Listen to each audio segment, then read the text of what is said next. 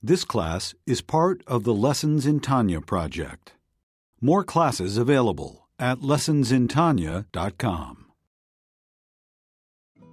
Major funding for this Tanya class is provided by the Mettel Corporation. Additional funding is provided by Tanya students like you.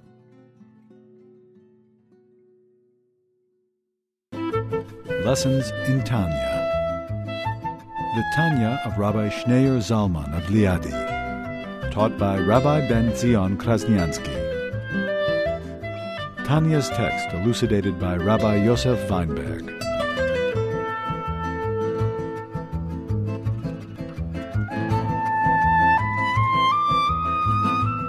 Chapter 11. La- In the last chapter, Alter Rebbe explained that prayer is a time of teshuvah.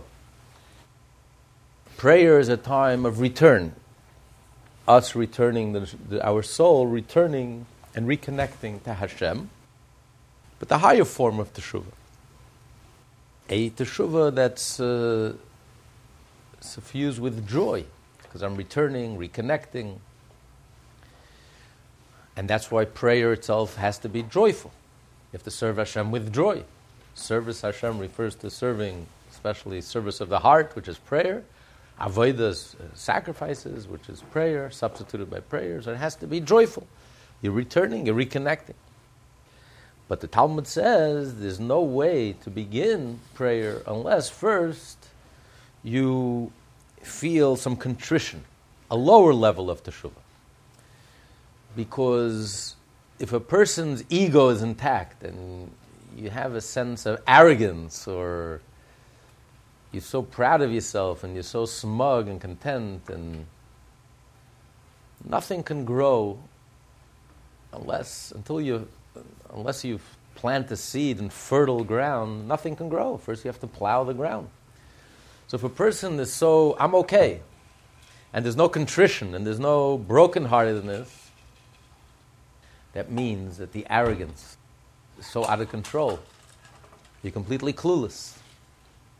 You know, when a person starts feeling haughty and superior, and I'm too good for this person, how can I keep company with this person? I'm so much better.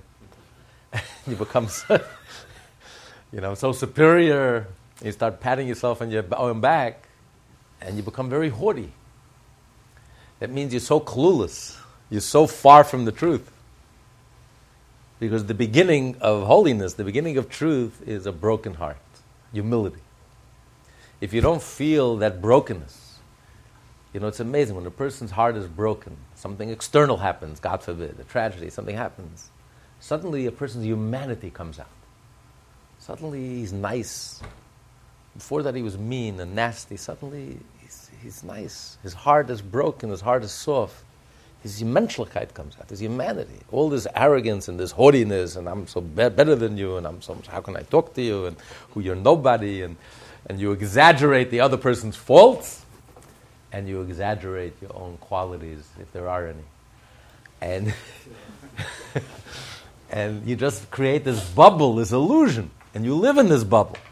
All of a sudden, the bubble pops, and what happens? The delusion is gone, and now you're you're down to earth. You're a pleasure. You're a mensch. You can talk to you. You're approachable. You're behaving normal, like a normal human being. So you can't get to the higher level of teshuvah before you cross the Rubicon. You have to cross. You have to cross this threshold. You have to have first a teshuvah tata. Talmud said there's no other way. It's impossible to do it otherwise. You can't begin unless a person first experiences that humility as it says in the code of Jewish law, before you daven, you have to meditate on the greatness of Hashem and on the, the smallness of the person. You have to be broken. You have to be reduced to size. You have to come down to earth. You have to bring yourself down to reality. You know, if a person has an exaggerated sense of self, narcissistic personality, an exaggerated sense of self, it, it, nothing good can come of it. You're going nowhere. You can think that you're dancing with the angels, but you're just dancing with yourself. It's a house of mirrors. It's totally delusion. There's no reality to it. You want to get real. you have to, the opening of, of holiness, and the, any opening has to be a brokenheartedness, a sense of humility. So first you have to do tshuva the lower level of tshuva. You have to realize your shortcomings, and you have to realize your faults, and you have to, it has to break your heart, and you have to focus on that. And when your heart is broken, you clear the shrubbery, you clear the, the garbage. Now I can, now I can focus on the greatness of Hashem and start advancing in my spiritual evolvement and my growth and becoming spiritual. But then it's real. It has a foundation, it has a cornerstone, it's real, it's reality. If a person doesn't feel that, then you run for the hills. And then watch out, this person can be very dangerous. Because his delusions will only fuel his arrogance and is, he thinks that he's being spiritual, and he thinks that he's in a high level, but really he's in the abyss. He's in the abyss, and he thinks he's dancing with the angels. So there's no other way. You know, a great Hasidic master once said, "This is life is like walking a tightrope. You're constantly on edge. You know, one false move, and and, uh, and if you don't feel that, then it means you're already you already fell off. You're already in the abyss. So a person has to feel how fragile and how if you're open, your heart is broken, then you can go on to the next level. So there's no other way. This is, must be the introduction. The Rebbe said in the older generations, they were able to switch from the lower level of teshuvah, which is about contrition and about being brokenhearted and about dealing with my negativity and switching to the higher level of tshuva, which is about connection and, and becoming one with Hashem and be joyful. They were able to make that switch right before davening. They were in an introspective mode and they were soul searching and they were brokenhearted. And the next thing you knew, they were in davening. They were joyful. And but he says today we don't have that power, the capacity to make that switch. So he suggests that it should be in two different times either at midnight or the night before, before you go to bed, you read the Shema, you do a soul searching, or at least once a week. Before the Shabbat, Thursday night, that's a time to uh, assess the week, do some soul searching. So it will enable you to enter into Shabbat, which Shabbat itself is the idea of Teshuvah, but the higher level of Teshuvah, especially the prayer of Shabbat, which is the peak of Teshuvah, of connection with Hashem. So, in order to be to experience Shabbat in its fullest, to experience that joy and that pleasure and that communion with Hashem, that complete egolessness, first you got to deal with the ego on Thursday night. You have to deal with your ego and that inflated sense of self and delusions and arrogance, and it accumulates. And we all have it. There's plenty of material to work with. we don't have to worry that we're going to run out of material to work with. I'm so perfect, I have nothing to examine and nothing to soul search. I'm okay, I'm wonderful. The Mishnah says, Who is a rich person? He who's satisfied with his lot. Because you can always look at the person who's poorer than you. You don't have a shoe. A person doesn't have a leg. You're grateful that you have the leg. You can always look at a person who's less off than you, and therefore you should be satisfied and be grateful for the gifts that you have. But that's only true when it comes to material things. When it comes to spiritual things, people utilize this being satisfied and grateful for spiritual, in the spiritual state of being. Listen, I'm, i know I'm not the best, but at least I come to shul. How about all the bums and lowlifes who never show up in shul? I'm much better than them. I'm ahead of the game. I'm, I'm so grateful and thankful. I deserve a medal. That's not what the Mishnah says. The Mishnah says when it comes to material things, you should be satisfied with your state of being. But when it comes to your spiritual st- status, you should never be satisfied. Don't look at the one who's worse off than you. Look at the one who's better than you. Look, he's coming to shul every day. I only come to shul three times a week. He's learning more than me. He's giving more tzedakah than me. He's working on himself. He's refining his character. He's becoming a better person while I'm stagnating.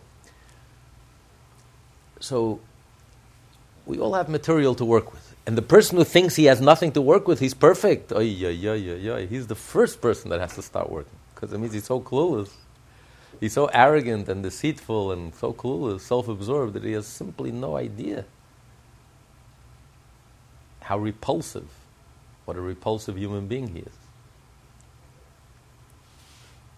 That he better step back and look at himself honestly and objectively. Way other people see it, see us. We can't be honest with ourselves, about ourselves. It's almost humanly impossible. But other people could be brutally honest about us. They have no problem. There's no distortions. Our ego distorts our own self. But our ego doesn't care about the other person, so our ego, there's no blinders. We see the other person brutally honest. You know, customers always get it right. Customers know. Can't fool a customer. Customers know right away because they're totally honest about the other person. The marketplace is, very, is a very honest place. We live in the world of lies and illusions, but the marketplace is brutally honest. You can't get anything past the customers. They're brutally honest. I'm Not, i have no interest in fooling myself when it comes to you. So I'm going to tell it like it is, 100%. So imagine being able to see ourselves the way others see us. That's a, that's a, if we, we see ourselves, the way others see us, it's going to deflate any balloons and any delusions, any bubbles that we've created about ourselves. And that's a healthy thing. Because living in a bubble, living in delusions, you're not doing anyone any favors, least of them yourself. It's my life on the line, so who am I kidding? Imagine a, a business that's going to start reading its own press releases and start believing its own press releases. you'll be out of business. You'll be bankrupt. I mean, whom, whom are you kidding? I mean, you're not helping yourself. A good business person who cares about his business wants the honest truth. I'm not interested in buttering things up. I need to know the truth, the good, the bad, and the ugly. I don't exaggerate the bad and don't uh, underestimate the good. I need to know accurately what is good and what is working and what is excellent and what is not so good and what is negative and has to go. And those businesses who never lose their capacity to assess themselves honestly are the ones who continue to succeed. And those who start reading the pre- start believing their own press releases go bankrupt. So it's my life. I don't want my I don't want to go bankrupt. I want my life to go well. So I have an interest. I want to see myself honestly and objectively. And when you see yourself honestly and objectively, then the, the bubble, you pop the bubbles, you pop the balloon and the delusions. You put yourself down to size. Suddenly, the Lehman Brothers of the world that the book were worth what? And then it was discovered they were worth Nothing. It was all inflated, it was all delusional. It was put down to size. Its real value, what it's really worth in the real world. So that's how, that's teshuvah tata. That's a time of soul searching, self assessment, honest evaluation. I mean, truth is, it's a lost art. Society doesn't encourage us to be honest about ourselves. Society encourages everyone to be proud of who they are. Instead of encouraging us to evaluate, evaluate ourselves honestly and to be genuine and authentic and to be truthful.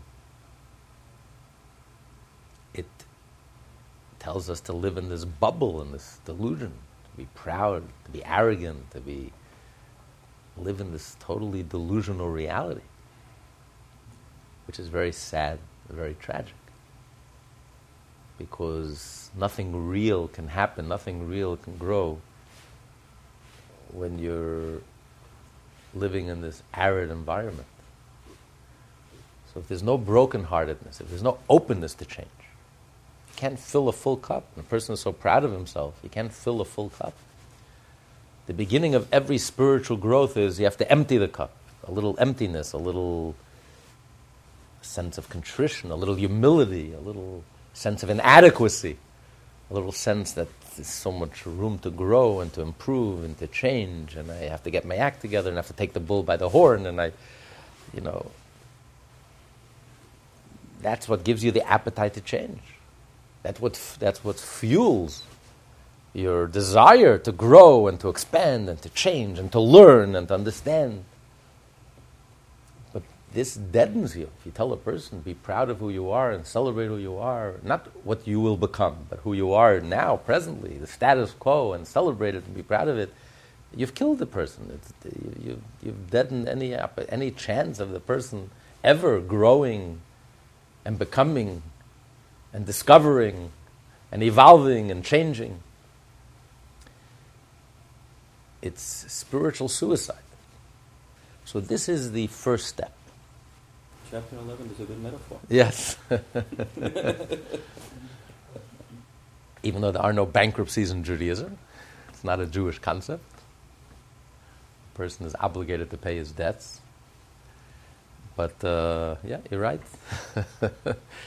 we have to take care of our, our debts.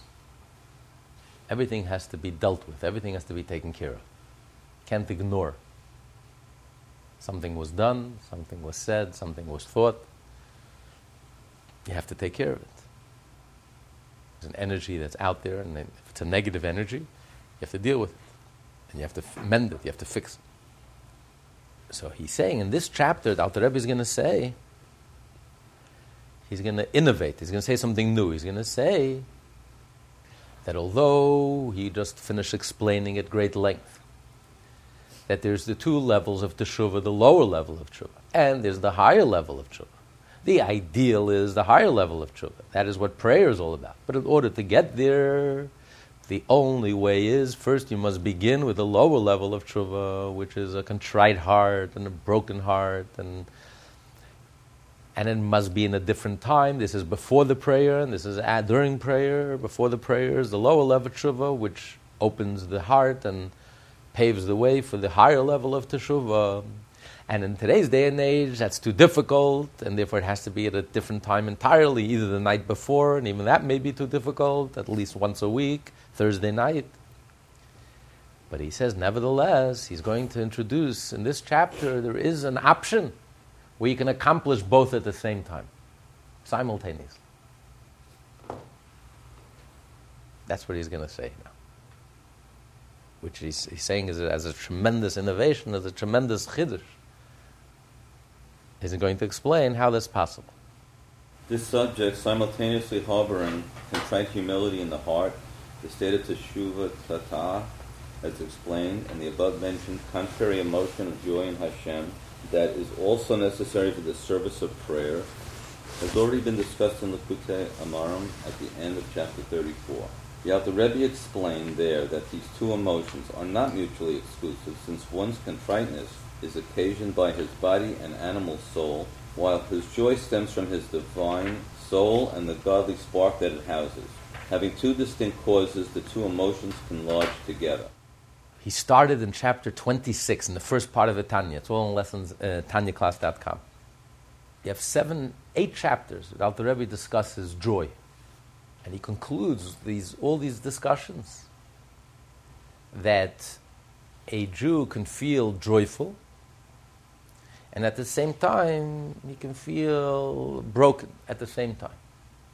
We laugh and we cry at the same time. Yeah. That's the Jewish way. We're the world's best comedians, and we practically invented comedy. Yitzchak was called Yitzchak, the very first born Jew. Laughter. When Hashem told Avram he's going to have a child, Yitzchak, he laughed. Avram laughed. It was like the first uh, joke. So the whole thing was absurd. And so a Jew laughs, and no one cried as hard as the Jewish people. No one suffered as much as the Jewish people.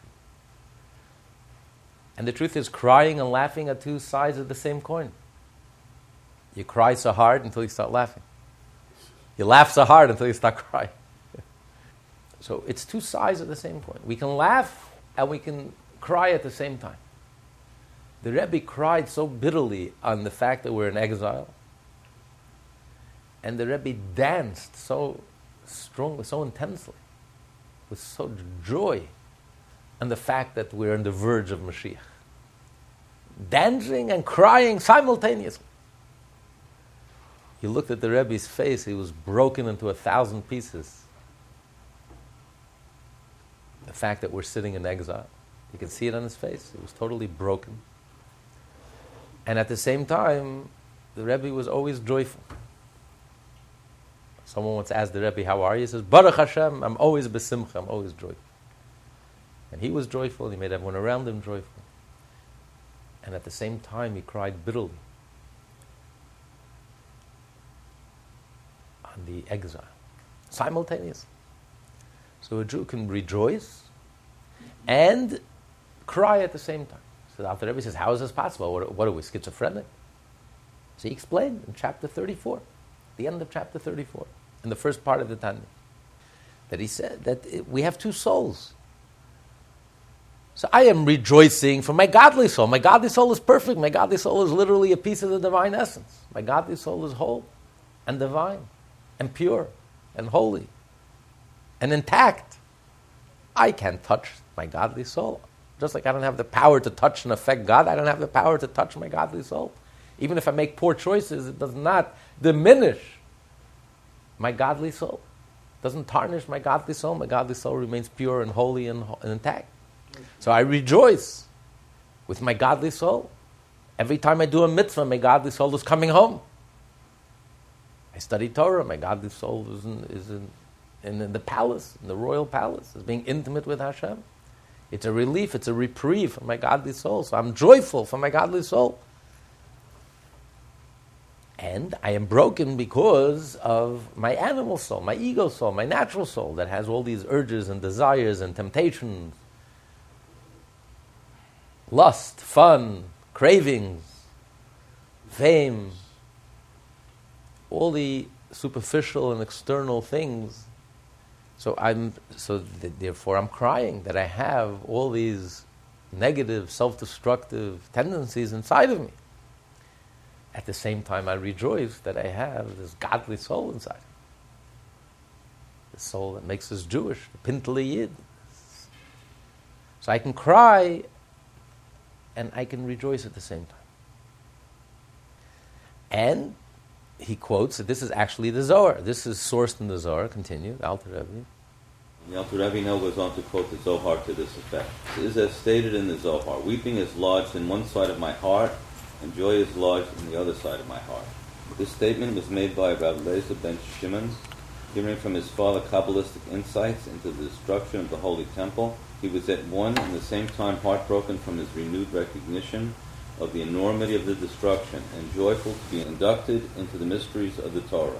We thus see from the Zohar that two opposite emotions can coexist and they result from two different causes.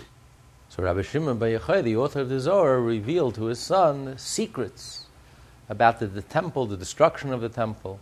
So on one hand, he rejoiced because he heard such deep mystical insights that he's never heard before, and he was just overwhelmed he was rejoicing. On the other hand, now he felt bitter than ever because now he had a new appreciation of the, the destruction and the tragedy of the destruction of the temple. So he cried and he rejoiced at the same time. So the obvious question here is the Alter Rebbe is quoting himself in the first, from the first part of the Tanya. He said, We already explained in the first part of the Tanya, based on the Zohar, that a person could cry and he could rejoice at the same time. So therefore, he's saying a person could do teshuvah, the lower level of teshuvah, and the higher level of teshuvah simultaneously. I can feel crushed, contrite, brokenhearted, and at the same time, I can feel elated and rejoice in, in you know, with Hashem at the same time. Now, he just finished chapter 10, a whole chapter, the second, the end of the chapter, explaining at great length how it's impossible to do this at the same time. And he quotes the Talmud that you can't begin prayer until first you feel contrite, which has to be before prayer. And then you go into prayer, and prayer itself has to be joyful. And then he said it's so difficult that it's even to do it two separate times, but in close proximity, right next to each other. It's hard for us in today's day and age to switch. He's talking about 200 years ago, let alone today, to switch from one mood to the other mood. So you have to push it off. You have to do it the night before. And even that, he says, is too difficult. 200 years ago, even that is too difficult. We have to do it once a week. We'll set aside, designate a time to sit and to do some soul search. So he says it's impossible. Then he says, he starts out a new chapter. He says, but you should know it is a possibility to do it simultaneously. And he quotes what he wrote earlier in the Tanya, the first part of the Tanya, chapter 34. And there he writes simply that a Jew can rejoice and, and cry at the same time. So which one is it? Here you just finished saying it's impossible. And now you're coming to us and saying, you know what, maybe it is possible. You quote what you wrote earlier, and there you wrote it as a simple thing. Of course, it's possible. There's no, there's no, it's no issue. And he quotes the Zohar. So, wh- what is it? What's going on here? Which one is it? Why are you telling us this whole new innovation when you already wrote it before that it's possible? Why are you writing this whole thing? It's impossible. And he say, you know what? Maybe it's possible. And then he adds. Linked to this is faith and confidence, the heart being firm and certain in Hashem that he delights in kindness, and is gracious and merciful and abundantly forgiving, the instant one entreats him for forgiveness and atonement. As it is written, in accordance with your abounding compassion, erase my transgressions, cleanse me, purify me, or erase all my sins. The worshipper offers supplications such as the above without the faintest vestige of doubt. For this reason, in every Shemona Esrei, the moment we plead, pardon us, we conclude, Blessed are you, O O God, gracious one who pardons abundantly. So he's saying, he's saying, and to add to what he's saying, that it's maybe possible to simultaneously feel contriteness of the heart, the lower level of tshuva, and simultaneously to experience the high level of tshuva, he says, especially when you consider the fact that we're confident that Hashem will forgive us and erase our sin. As we pray in davening, please Hashem, have mercy and forgive us. And we expect the moment we ask, Hashem is going to respond favorably and forgive us. So knowing that Hashem is forgiving your sins, that adds to the joy. So even though my heart is broken, my heart is contrite, but knowing at that moment when my heart is broken, my heart is contrite, Hashem is wiping away and cleansing my sin and wiping away the sin and forgiving me, that gives me joy. So I can be joyful and I can cry at the same time. Earlier on, in the first part of the Tanya, in chapter 34, when he writes that a Jew is joyful and crying at the same time, he doesn't add anything. He doesn't have to bring any support to support that idea. He, he just writes it simply, as a simple fact, that, the, that the, a person, a Jew, can rejoice and he can cry at the same time. And he, he quotes the Zohar there. He quotes the Zohar, the same Zohar that he quotes here. He doesn't bring any additional support.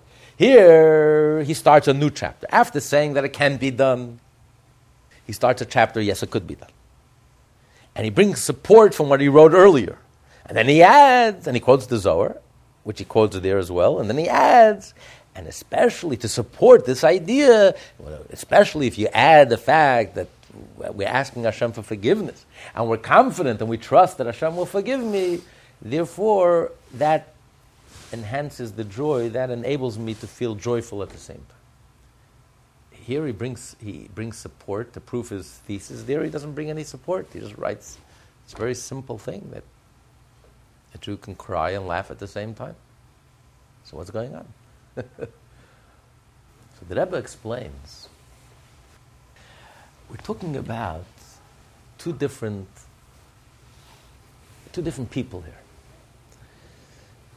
The first part of the Tanya, we're talking about the Beinoni.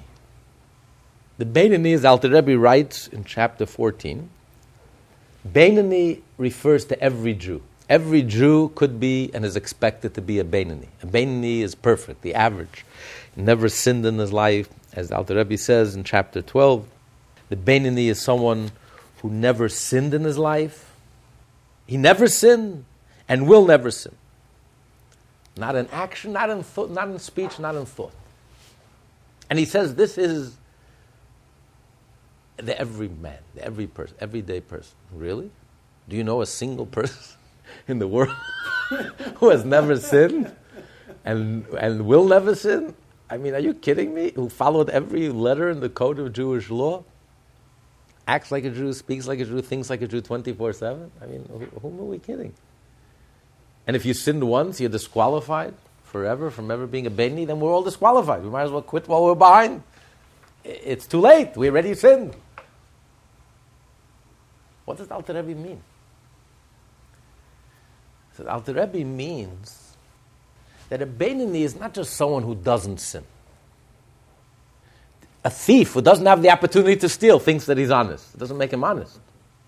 If a person didn't sin because A, he has, he's not tempted to sin, he grew up in a holy environment, so he has no opportunity to sin, that doesn't make him a Beinoni. A Beinoni is a person who has a resolve, he resolved not to sin, that he can't sin. It's impossible for him to go against the wish of Hashem. It's not possible for him. It's completely, it's not that he doesn't sin. We're talking about a state of mind. He's in a frame of mind where sin, it, it's not possible. How can I go against Hashem's will? Hashem's wish, this is my life. So if Hashem expressly, I'm a soldier. If this is my orders, I can't go against my orders, period. I'm not a traitor. I'm not a rebel. I'm a, I'm a loyal, faithful soldier. I'm dedicated. I'm committed. I, I swore loyalty. So if Hashem says, This is my command, this is what I'm ordering you to do, and Hashem is not shy, He spells it out in great detail. It's called the Code of Jewish Law. Hashem says, This is what I want you to do. These are your orders of the day. So, so what do you mean? I'm not going to do it. It's not even a question. How can I not do it? It's, it's not even, it's possible. It's not even possible of me to violate and transgress Hashem's wishes. So it's not that it happens to be that I'm behaving, I'm, my behavior coincides with what Hashem wants to do. I'm a new age person. If it, if it fits with my schedule and if it works out and if it feels good and feels right, I'll be very happy to do what Hashem wants me to do. That's not a Jew. That's not Judaism. That's not a Beinoni. A Beinoni is a Jew who's committed. Whether I'm in the mood, I'm not in the mood, it fits, it doesn't fit, I like, I don't like, it doesn't matter, it's not relevant. This is what Hashem wants. Hashem's want is my command. And this is what's spelled out in the Jewish, in the Torah, in the Halacha. This is Hashem's wish. It's not even possible for me to do different. I understand, I don't understand, I wish, I don't, eh, it doesn't mean anything. You ask a soldier when you wake up in the morning, oh, you woke up in a good mood today? you think you think you want to listen to the command today? I mean, you kidding? That'll be the end of the army. Uh, you're a soldier. You don't ask questions. This is this is your command. This is your duties, and period. Otherwise, you'll be court-martialed. We're faithful. We're loyal. This is a benis. Now, the Rebbe says he doesn't mean to say that practically he never sinned in his life. Then we're all disqualified. You might as well close the book and quit while we're behind. There will never be a Beinoni. How can you say a Beinoni is, this is every Jew, the every Jew is a Beinoni, a potential Beinoni. But he means to say that you reached a level where sin, it, it's not possible. It's as if I never sin and I can't ever sin. Me and sin, just, it's not possible. I can't go against Hashem's wish. I'm tempted, yes. That's why I'm a Beinoni. That's why I'm average. I'm not a tzaddik. A tzaddik has no evil inclination. A tzaddik is not even tempted to do something wrong. We are tempted. But so what? I'm tempted to eat junk food, and I don't. I'm disciplined.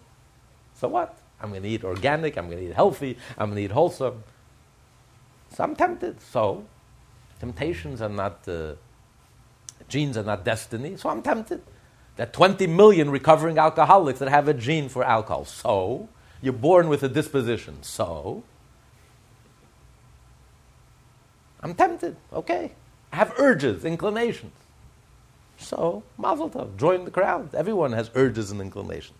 It's called junk food, junk lifestyle, self destructive behavior, suicidal behavior, and you overcome it. That's what makes you human. You exercise your freedom of choice. You overcome your urges, you overcome your instincts. You don't follow every urge and every instinct and parade it in the street. You overcome. This is a Beinoni. Hashem says no is no. Hashem says yes is yes. This is it. So it's a state of mind. That's what Alter Rebbe means. The Beinoni is someone who it's not possible for me to sin. Not only practically I'm not sinning. even if practically you don't sin, you're still a rasha. If, if you had the opportunity, you would sin, then you're not a Beinoni. It's a state of mind, a commitment, a dedication that I, I, can't. How can I go against the code of Jewish law? How can I go against Hashem's wish? It's as if I never sinned. I can't. It's not in my world. I can't sin. I'm tempted to sin, yes, but but I, I have the discipline. I have the commitment. to have it. So a Beinoni is someone. He has. He doesn't have to deal with sin and negativity. It's not part of his life. He reached a place where negativity, negative behavior, negative speech, and negative thought, lies and slander, and it, it's just not part of his reality. It, it's completely not part of his life. He's in a good place. So when a Jew is in a good place, what's he sad about? What's, why, why is he crying? Why is he crying? He's in a good place. He's a Beinoni. He's perfect. Not only he doesn't sin, he can sin. Not like the tzaddik. The tzaddik is not tempted to sin. He is tempted to sin, but he can't. He can't bring himself to sin because Hashem said no. So he's in a good place. So why is he crying? Because he's tempted. That's why he's crying. He's not like the tzaddik. The tzaddik it doesn't even have a temptation. Money, power, fame, indulgence, cravings, uh, fun, uh, all these, all these things, lust, all these things to the tzaddik is foolishness. He has no temptation for any of it. He sees through it. The tzaddik is all about love and, and, and, and connection and, and joy and honor and hunger, the real things in life. Meaningfulness and purpose and the real things in life that really satisfy us and connect us. So he's not even tempted. But the Bain, that's one or two in every generation. That's the 1% or the 0.1%. but the 99.9% of us, the rest of us who do have the capacity to be a Beinoni, we do have temptations and we have struggles and we have conflicts. And it's difficult, it takes tremendous discipline. So that's why we're crying. I'm crying that I even have these self destructive tendencies, that I even have these pulls and temptations and desires. That's why I'm crying inside. So the Alter Rebbe says simply, if that's what you're crying about, you can rejoice and cry at the same time. You're not crying about anything negative that you actually have to deal with. You're not dealing with anything negative. It's not part of your life. It's not only not part of your life, it, it, it's so far from your life. You're so committed that it's as if you've never sinned. So sin, negativity is not part of your life. So there's no nothing radioactive in your life you have to deal with. You're crying because of the temptations. Okay, so you can cry and be rejoiceful at the same time, very simply. Because, because it's not your fault that you have these temptations. God created you this way. You're human. You have an ego. So of course you have all these urges and instincts and pulling you in the wrong direction, like the force of gravity that's pulling you down. So there's nothing to feel bad about. On the other hand, you have a godly soul. A godly soul that yearns to go up, a godly soul that's connected, that's pure, that's intact, that's whole. So I'm rejoicing with my godly soul, and I'm crying simultaneously for this negative energy that I have inside. But here we're talking about teshuvah. This is the letter of teshuvah. We're talking about a Jew who has to deal with negativity, who has to deal with toxicity, who does have negativity that he has to deal with. And the truth is, everyone has to do teshuvah. Because we have this ego and arrogance that can creep in and, and really dull our spiritual sensitivity and really destroy everything that's good. Especially when everything is going well and you're so perfect. You have to be so careful about that haughtiness and arrogance that can creep in. And that could be very toxic and deadly, spiritually deadly. So you have to do teshuvah, the lower level of teshuvah, to break that arrogance, to break that crust, to break that hard shell. And you have to have a broken heart. So Alter Rebbe says, listen, when you're dealing with toxicity, negativity, arrogance, haughtiness, you can't, you can't do it simultaneously. How can you be rejoiceful? What am I rejoicing? You have something that's deadly inside of you that's killing you. So you have to first clean up you have to clean up house. You know, you're not going to bring the king into a palace if the palace is dirty. You're not going to cook the most delicate food in a pot that's dirty. You're going to spoil and ruin everything. You can't do it simultaneously. you can't clean and cook at the same time. Not possible. So first, you got to deal clean. You have to do a cleansing. You have to get rid of all the toxicity, all the poison, all the negativity. Once that's away, it's out of the way, now you can introduce the health and the, and the, and the good part. So it's two separate things, two separate times. By the way, it's very interesting. Talmud says that a Jew is obligated to say that really I want to eat this piece of ham. But what can I do? My Father in heaven doesn't let me. That's what the Talmud says. So the Rabbi Dov Ber, the Maggid of Mezrich, the Alter Rebbe's Rebbe, said he qualified the Talmudic statement. He says the Talmud is only referring to a tzaddik, a righteous person. A tzaddik, he can make that statement that really I want to eat a piece of ham, but Hashem says no. So, but a baal teshuvah, someone who actually once ate ham, the baal teshuvah, he can make that state. because it's too tempting. He, has been there and done that, and if he says, "Oh, I want to eat it, but what can I do?" He has to run away from it like, like, like you're running away from death. It, to him, it's toxic, it's poison. He's not. He has to run from, run for the hills. So we see there is a distinction between a tzaddik who is so far away, it's so far from his life that he doesn't have to he doesn't have to be afraid of it. He doesn't have to, doesn't have to run away from it. He just says, listen, I'm tempted, but Hashem says no. And because Hashem says no, I don't need it.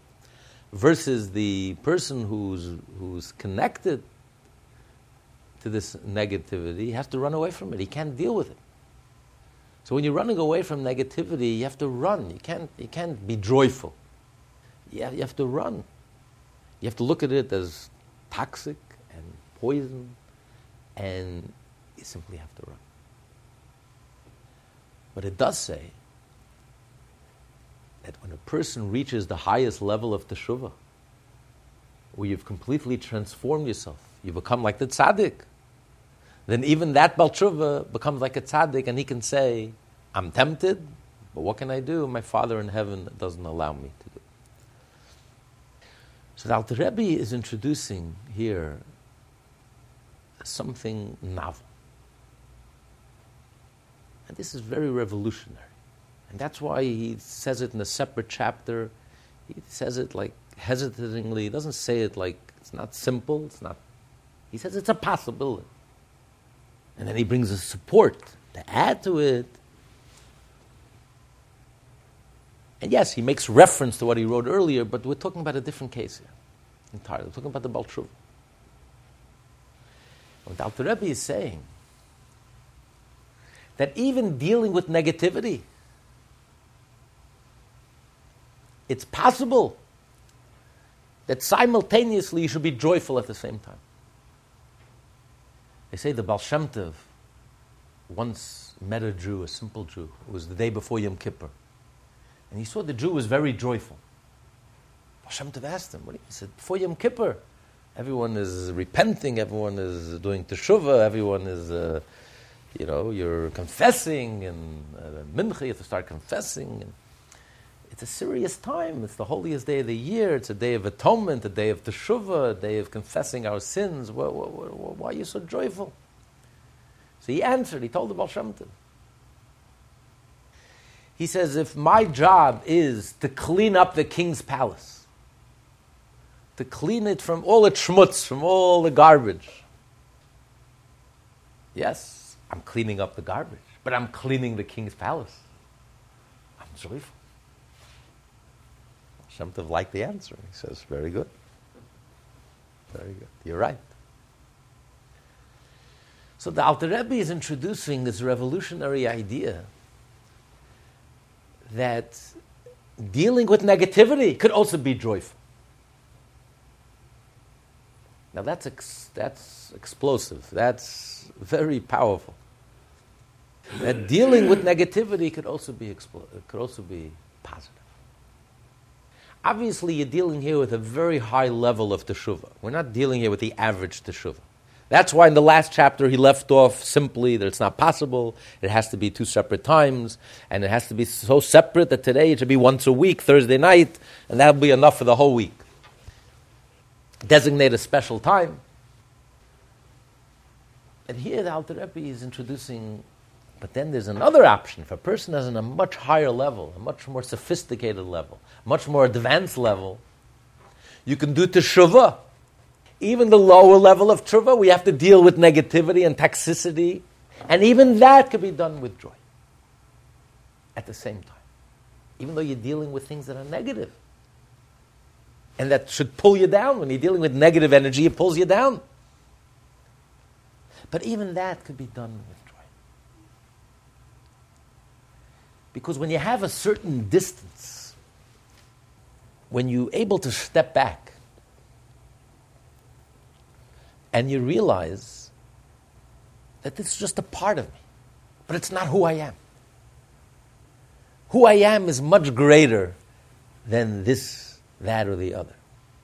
So when you're able to step back and you're able to experience this negativity, even though you're dealing with very heavy emotions and feelings and, and negative energy, but if you approach it the right way, even that experience could be a positive experience and it won't pull you down, it won't drag you down, it'll lift you up. You'll find it elevating. But that's a very advanced level because you have to be able to separate yourself. You have to be able to step back. You know, when you have your nose in the soup, you can't smell the soup. You got to be able to step back. When you, when you're so when you're so the ego is relentless. You know, it doesn't end, doesn't stop. I, I, I, I. So when you're stewing in the I and you're stewing in the emotions, it's impossible to step back. But if you really have the ability to step back and get out of your ego and realize it's just a little part of you, and the you is much greater than the ego and the I, then you're able to approach this negativity experience it, and whatever you will experience, you'll find actually uplifting, satisfying. You'll be able to experience real change inside of you. And even though you're dealing with very heavy negative feelings, you'll experience it as a relief. You'll experience it in a very positive way. It won't pull you down, it'll be will actually be on the opposite, on the contrary. But this is a very advanced level. It's not for everyone. but he's making the suggestion. He says you should know that it's possible. At least you should know that that possibility exists. There is such a possibility. Where no matter what you approach in life, no matter what you have to deal with in life, and unfortunately we all have negativity that we have to deal with. It's relentless, it's all the time. But you have the ability to completely step back and deal with it, with the negativity, and make it to shift and change. And, but, and, and that experience will be positive. It doesn't have to be sad and, and, and pull you down. Yes, naturally, that's how most people experience it, and that's why you have to separate the two. You have to do it in a separate time, even a separate day, a designated time. The Alter Rebbe says you should know that it's possible to, to be a Baal Teshuvah and to deal with the lower level of teshuvah, with all the negativity and all the toxicity and all those negative emotions. But if you're able to step back and go beyond your ego and really step back, as the Zohar says, you can cry, you're dealing with destruction of the temple, my inner destruction. And at the same time, you're, you're, you're rejoicing even dealing with negativity doesn't have to be negative. It could be a, a, a uplifting experience, positive experience, a positive energy. You feel a relief. It feels good. It feels uplifting and satisfying. Even when you're dealing with something that's very, very negative. I did something very negative. I experienced something very negative. Negative. Uh, but if you approach it the right way, even that negative energy could be transformed into something positive. Everything you've experienced, life—you can't change what happened. I can't pretend that what happened didn't happen. I can't pretend that what I did I didn't do, or what I said I didn't say, or what I thought I didn't think. I did. But what could you change? You can change the whole context. You can change how you process it, how you're experiencing it. So if you're able to completely step beyond your ego, you're able, yes, it's heavy emotions and it's heavy experiences and it's heavy negativity, but even that, you're able to approach it in a very positive way. So everything is positive. The whole process is positive. While I'm dealing and processing all this negativity and the arrogance, whatever it is, even that could be positive. Even when you're dealing with, with blockages, with things that are blocking you, that are not allowing you to go to grow and not allowing you to take it to the next level. You feel clogged, you feel blocked. You can approach that also. Approach that negativity also. You can step back and approach it, and then you can process it, you can change, you can grow. And it'll be a satisfying experience, and it'll be a genuine shift and change inside of it. So this is a, a novelty. This is a revolution. This is Alter Rebbe is introducing something very, very sophisticated, very deep, that most people probably cannot accomplish. And probably it sounds too fantastic. How is this possible? When I deal with negativity, I'm overwhelmed with the negativity. And that's why we have to, we have to isolate it. Like isolate it, uh, designate a certain time, a limited time when you can deal with all the negativity, and then you go on to the positive. It's two separate stages. Alter Rebbe is saying, if you go deeper, it doesn't have to be two separate stages. It could be the processing itself could be a positive experience and you feel positive in the body. Because if you're able to be in touch with your godly soul to that level, you're able to completely step beyond your ego and completely step beyond the I, create that space, then the, whatever you have to process, well, you'll experience it in a very positive way. Even when you're dealing with very heavy stuff and very negative stuff. But just the ability to create that space and to get beyond that, beyond the I. Baal Shem Tov said, Me'ayin, yavo Ezri. Where, literal translation, King David says, from where will my help come? I don't know. But he said, Ezri mim Hashem, my help comes from Hashem. So Alter Rebbe said, it's not a question, it's an answer. Where will my help come from? Me'ayin, from nothingness. Ayin is the same word as ani. When you take your ego and turn the ani into ayin, when you, when you take the ani and turn it into nothingness, that's where the answer comes from. So one level is when your ego is crushed, when the person is crying, and the person feels so crushed, as in the example you gave. He was lost, he was totally crushed, he reached his wits' end, he, he was drowning, he didn't have a straw to grab onto, he was like totally, he had nowhere to turn to, and then the heart is broken, the heart is open, then Hashem responds. And he's saying here, you can take it in a deeper way. That not only, you don't have to wait till your heart is crushed and you're so bitter, you're so bitter, but the whole experience could be without bitterness. But the method is ayin. You have to completely get beyond your ego. If you're able to completely step back and completely get beyond your ego, beyond your I, then things will start flowing and things will process and change and, and you'll see the answer.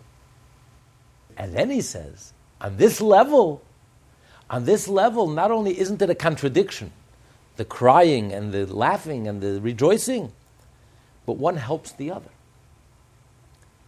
Because when you are confident that Hashem is going to forgive you, and Hashem is cleansing you, and Hashem is processing it and cleansing it, that enhances the joy. Other, otherwise, it's two separate things. My heart is crushed as one stage, and then my heart is crushed. That opens me up for the stage number two. But the two don't connect with each other. One has nothing to do with each other. It's like two separate stages. First, I have to be completely crushed. Have to, my arrogance has to be completely crushed. And then my heart is open for the next stage. But, but in this level, it's not a contradiction, it's not two separate stages. One enhances the other. Knowing and having the confidence that it's all a cleansing and that Hashem is, is, is, is it's all a process and Hashem is cleansing and Hashem is forgiving and uh, then at, so at the same time I feel rejoiceful. So I don't, it's not a question, I don't have to be crushed. He's saying there's a possibility. You can go through this whole process without having that crushing and the bitterness. It could be in a joyful way. He says it's a very high level, it's a very deep level, a very profound, sophisticated level. But you should know that there is that possibility. It's important for us to know. Maybe we'll experience once in a while, maybe one day we will be able to achieve it. But it's important for us to know that there is that option. Important for us to know that Hashem is there and that He'll help us. I mean, that's the great realization. That's, what it's all about. But some people don't discover Hashem until the heart is crushed, until they reach that point of bitter tears. But there's a way to reach Hashem, he says, in a joyful way, without those bitter tears. The same effect, the same deep effect, if you're able to step out of your ego. Unfortunately, most people don't have that capacity to step out of their ego until they're reduced to bitter tears, and then they're, okay, I, I give up. but there's a way for a person, if you have strength of character, and you have the depth, and you have, there's a way for you to achieve this without that my life is completely crushed and I have, you know. But that takes a lot of. And then everything could be, even the process could be joyful. Not only the end result, but even how you get there could also be in a joyful way. This class is part of the Lessons in Tanya project. More classes available at lessonsintanya.com.